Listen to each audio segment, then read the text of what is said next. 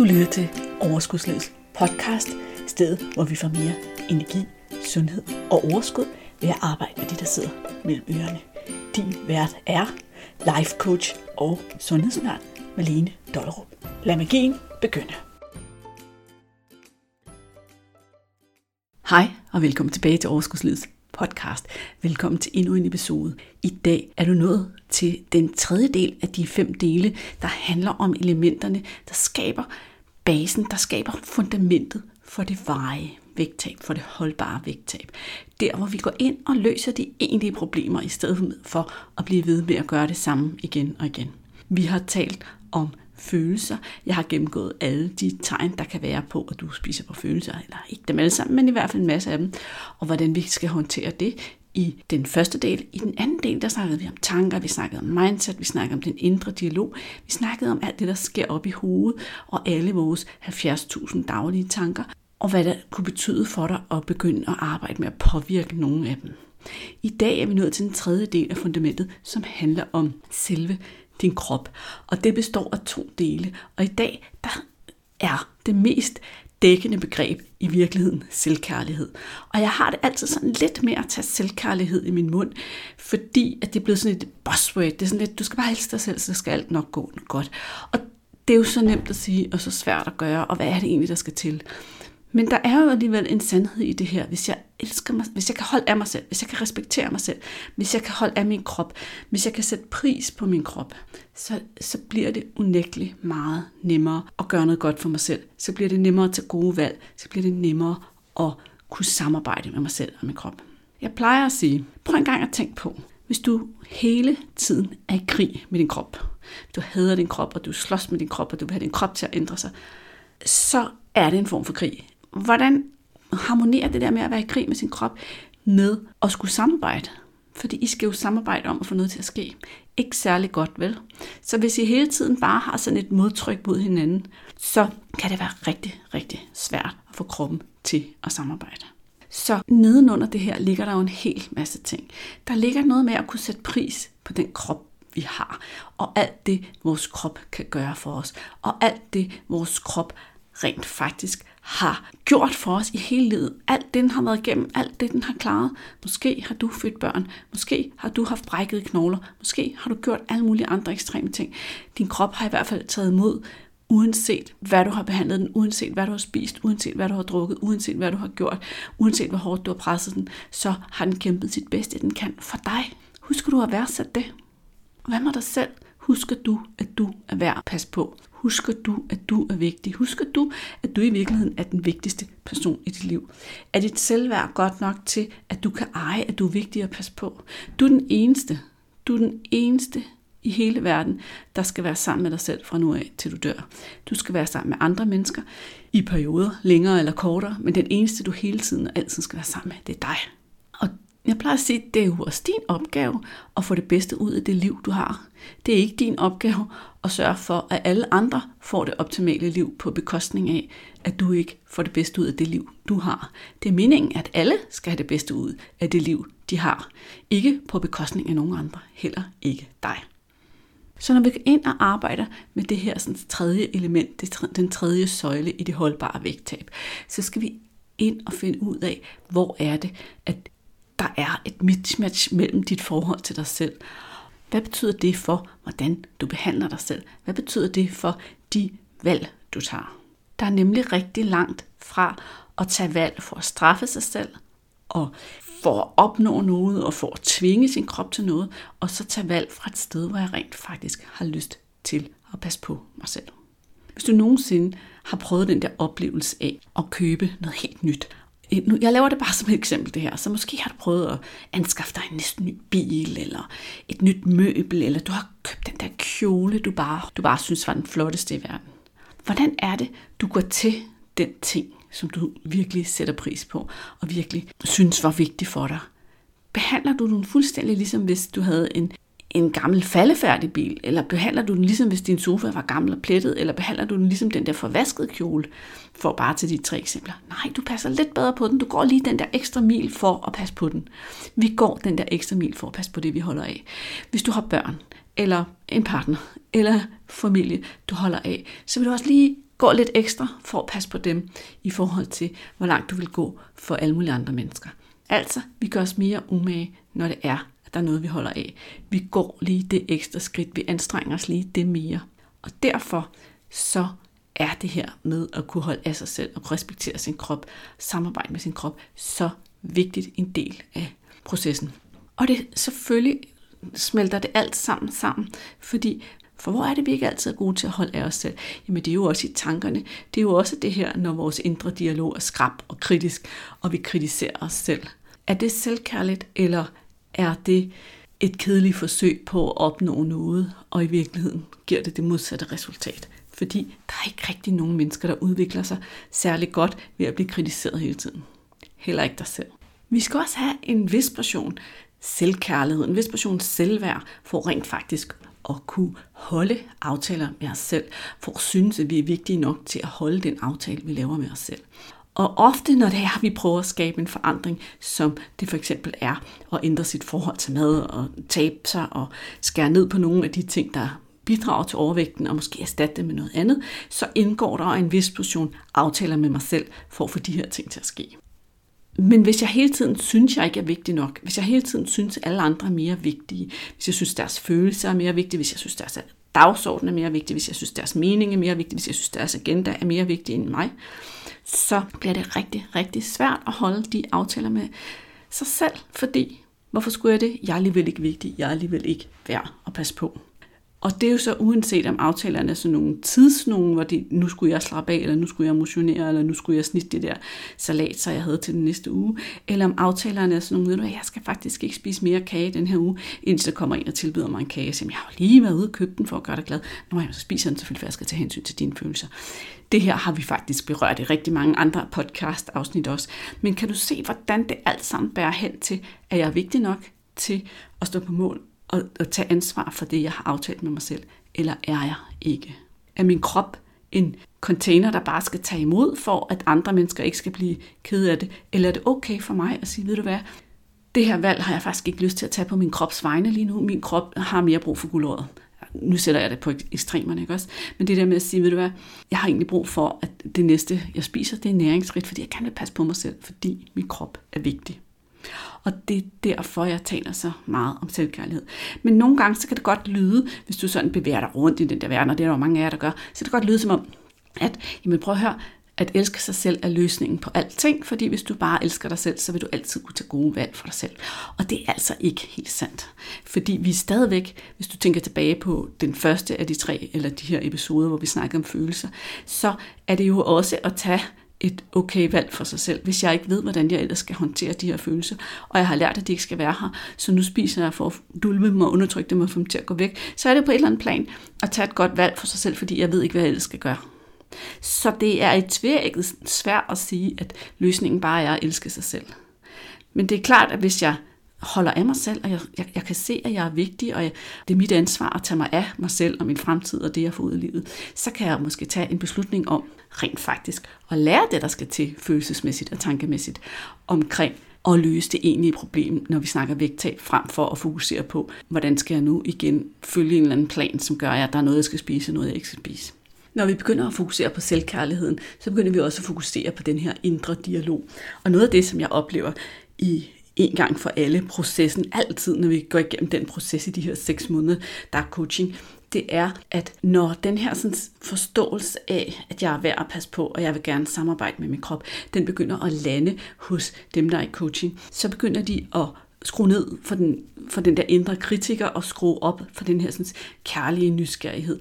Og så begynder de at kunne tage bedre valg. Så begynder de at kunne bremse den der sådan, negative, taglige bitch, der sidder i hjernen og hele tiden kritiserer dem for det, der er sket som skaber de her dårlige følelser, der bare får dem til at fortsætte ud af det dårlige spor. Og så får de fyret hende lige så stille og roligt og begynder at tale bedre til sig selv og være mere forstående over for, hvad der foregår. Og de siger altid, altid er der mindst en, der siger, prøv at høre, det er så stor en befrielse at begynde at kunne tale ordentligt til mig selv og være mere i fred med det, der sker omkring mig.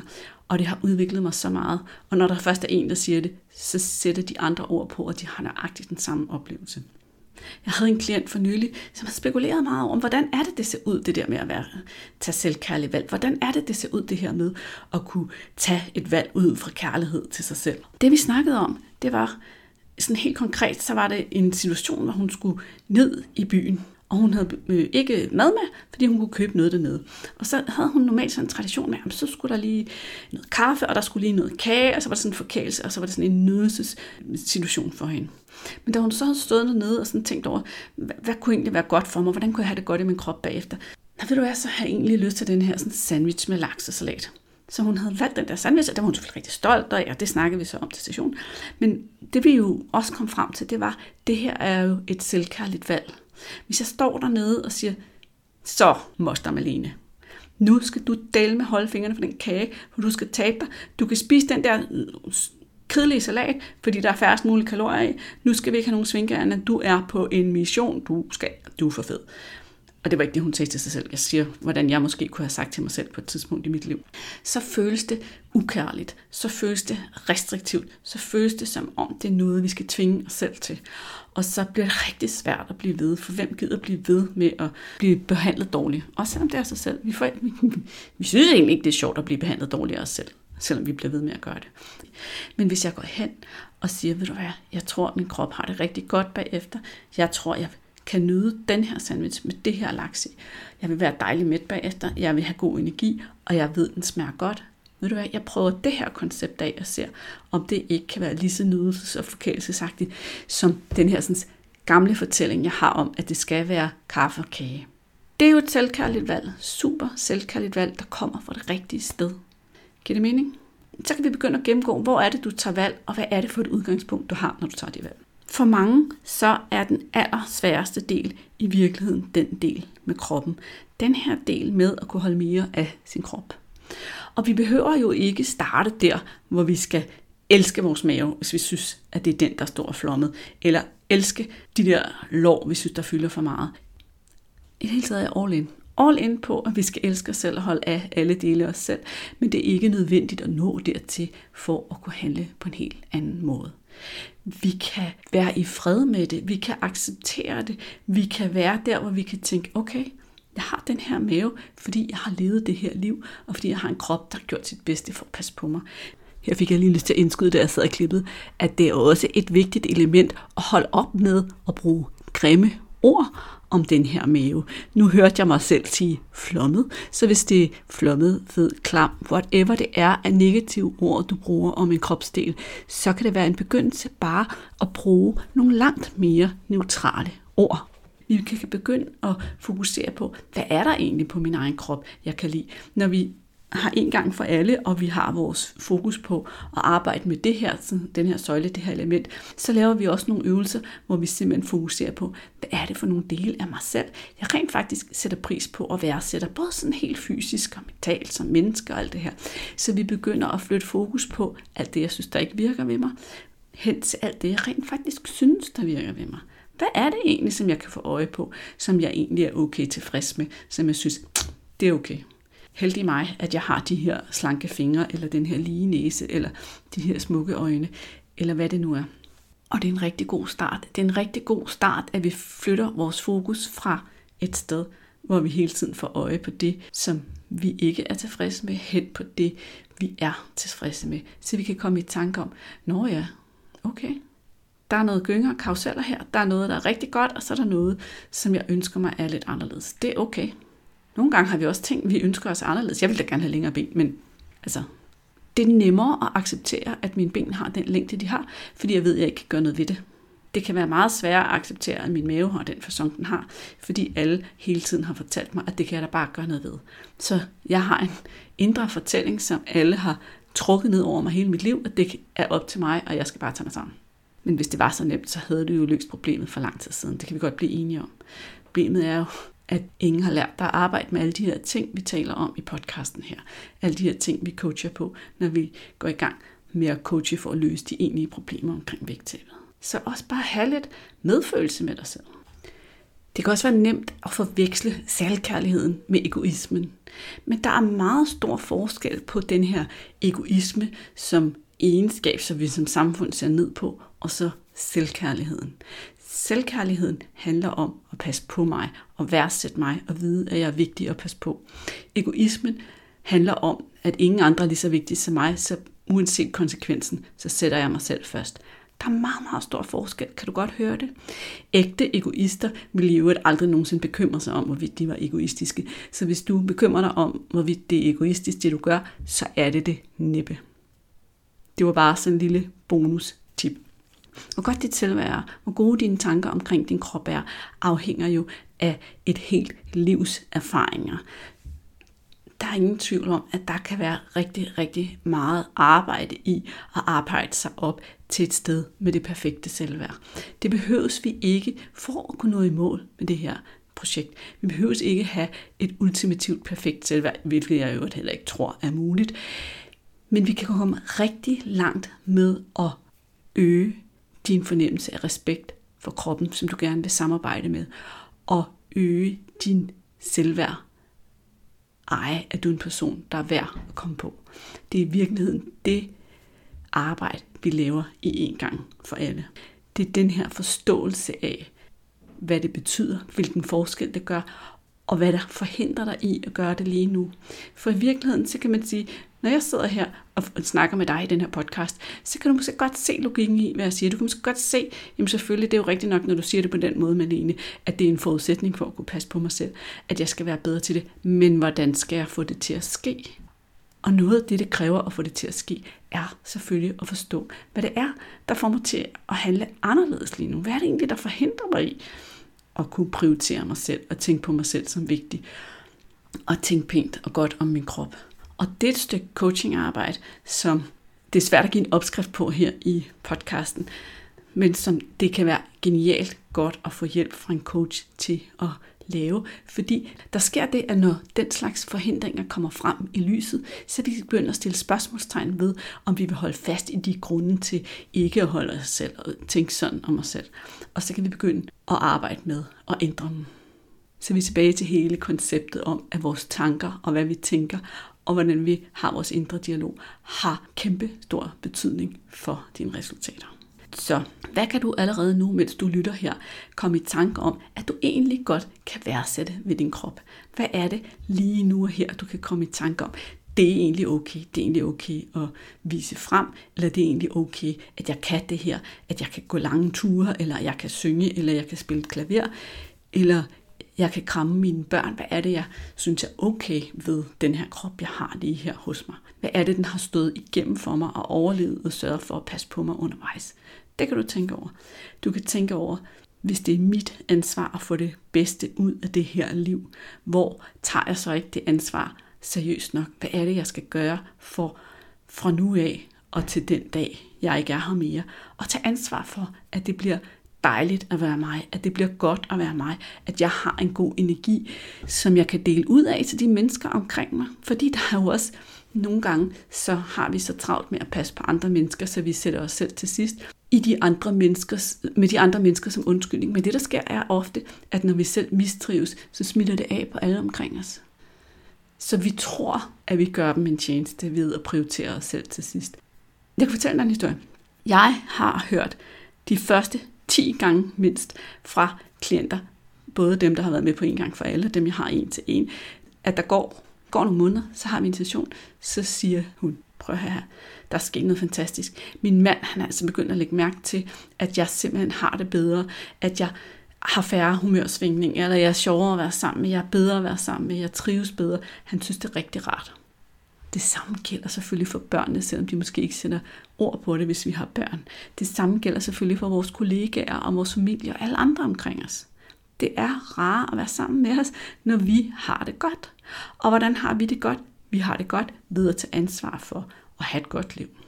Så jeg vil slutte afsnittet om selvkærlighed, om respekt for kroppen, om at kunne prioritere sig selv med at sige til dig, hvad er det, der skal til for, at du får det bedre, for at du kan se, at du kan trives i det liv, at du kan føle frihed og overskud og glæde i dit liv fra nu af og de næste mange, mange år fremad. Hvis det du kan se er, at du skal kæmpe mindre med maden, at du skal kæmpe mindre med vægten, at du skal slippe den der slåskamp, hvor du hele tiden, hele tiden bruger alt for meget energi på mad, alt for meget energi på vægt, alt for meget energi på at ville være, et, være i en anden krop, som passede dig bedre. Så tag action, så tag din første selvkærlige handling og beslut dig for at få den hjælp, du har brug for. Og jeg vil gerne invitere dig til at få den hjælp i coachingprogrammet en gang for alle. Det coachingprogram, hvor vi i 6 måneder arbejder på at rydde alle de egentlige forhindringer for dit vægttab af vejen. Hvor vi arbejder på at skabe det fundament, vi snakker om i den her podcast, sådan så det virker for dig. Sådan så du har alle fem søjler på plads. Sådan så du kan gå ud og danse med livet, mærke friheden, tænk på noget andet, tag tøj på og føl dig godt tilpas i det. Ikke gå og bekymre dig om, at du skal tage det hele på om et halvt år. Ved hvad du skal gøre med dine følelser, dine tanker, din krop og alt det her. Det vil gerne invitere dig til at sige ja til den rejse. Og faktisk, så kan man sige, at det er risikofrit, fordi jeg har en garanti på det her sådan, forløb. Det er sådan, at hvis du siger ja, nu tager jeg med på rejsen, Malene. Ja, jeg vil med. Jeg vil have den coaching. Jeg vil også opleve det her sådan, fuldstændig fantastiske fællesskab og den her udvikling, der giver mig den her frihed i livet. Og du gør din investering, og du deltager i det her halve år og siger, det fik jeg ikke noget ud af. Ved du hvad, så lover jeg dig, så får du hele din investering tilbage. Det er min garanti til dig, og derfor er det faktisk risikofrit at sige ja. Enten så får du det, du drømmer om, eller også så får du din investering tilbage. Tag med på rejsen, gå ind på overskudslivet.dk, en gang for alle, eller brug linket i episodenoterne, hvis du vil have det rigtig nemt nemt. Og så tilmelder du dig og siger ja og starter din rejse. Og hvis du lytter til den her podcast ude i fremtiden, så vil jeg opfordre dig til at skrive dig på interesselisten. Fordi enten er der et åbent hold, som der er nu. Vi starter fredag den 20. om morgenen og med en fest, og så coacher vi bare derud af med en lille sommerferiepause. Eller også er der en interesseliste, og kommer på den interesseliste, så får du nogle særlige bonusser og nogle særlige ekstra mails, hvor du kan få noget læring, og du kan få noget viden til at støtte din proces, ind til dit coachingforløb skal i gang. Jeg er klar til at være din guide, din coach, din hæpper, stå ved din side hele vejen til du er i mål. Stå ved siden af dig, hjælp dig med at få de her ting til at ske og jeg er det sammen med en gruppe af kvinder, som kæmper med noget, der ligner dit rigtig meget. Er du klar over, hvor stor en befrielse det er at møde andre mennesker, der har de samme udfordringer. Alle vores mennesker omkring os, de er meget søde alle sammen, og de elsker os, og de vil os det godt, men de forstår ikke, hvordan det er at have de her udfordringer, at have de her problemer. De søde og velmenende siger, kan du så ikke bare gøre sådan, og kan du så ikke bare gøre sådan, og måske skulle du bare lige skru lidt ned, og kan du ikke spise nogle flere grøntsager? De siger alle de her sådan søde råd, men de forstår ikke kampen. Det er det, du får her i gruppeprogrammet. Det er, at du får nogen, der forstår dig. Nogen, der har det ligesom dig. Nogen, der kæmper samme kamp. Det er fuldstændig fantastisk at have nogen at udvikle sig sammen med, nogen at spejle sig i, nogen, der hæpper på en i sådan et fællesskab. Men nu er jeg slut for i dag. Jeg blev helt ført med af, hvor amazing det er at være i det her sådan, gruppe setup, fordi det her fællesskab er så fantastisk. Det vigtigste er selvfølgelig, at du står over på den anden side om et halvt år til efteråret, og har fuldstændig det, der skal til for at vide, jeg taber mig det, jeg har brug for, og jeg holder det. Det er det, du får, hvis du er klar til at sige ja, hvis du er klar til at tage med. Så det vil jeg opfordre dig til, og indtil da, så må du bare have det fuldstændig vidunderligt, indtil at vi mødes i dit øre igen. Hej hej. Hey, inden du løber, glem ikke at abonnere på podcasten, så du ikke går glip af en eneste episode. Og skulle du have fingre i den gratis videotræningsserie Vægtab med din hjerne, så smut ind på overskudslivet.dk-videoserie, så lander den første video i din indbakke i dag.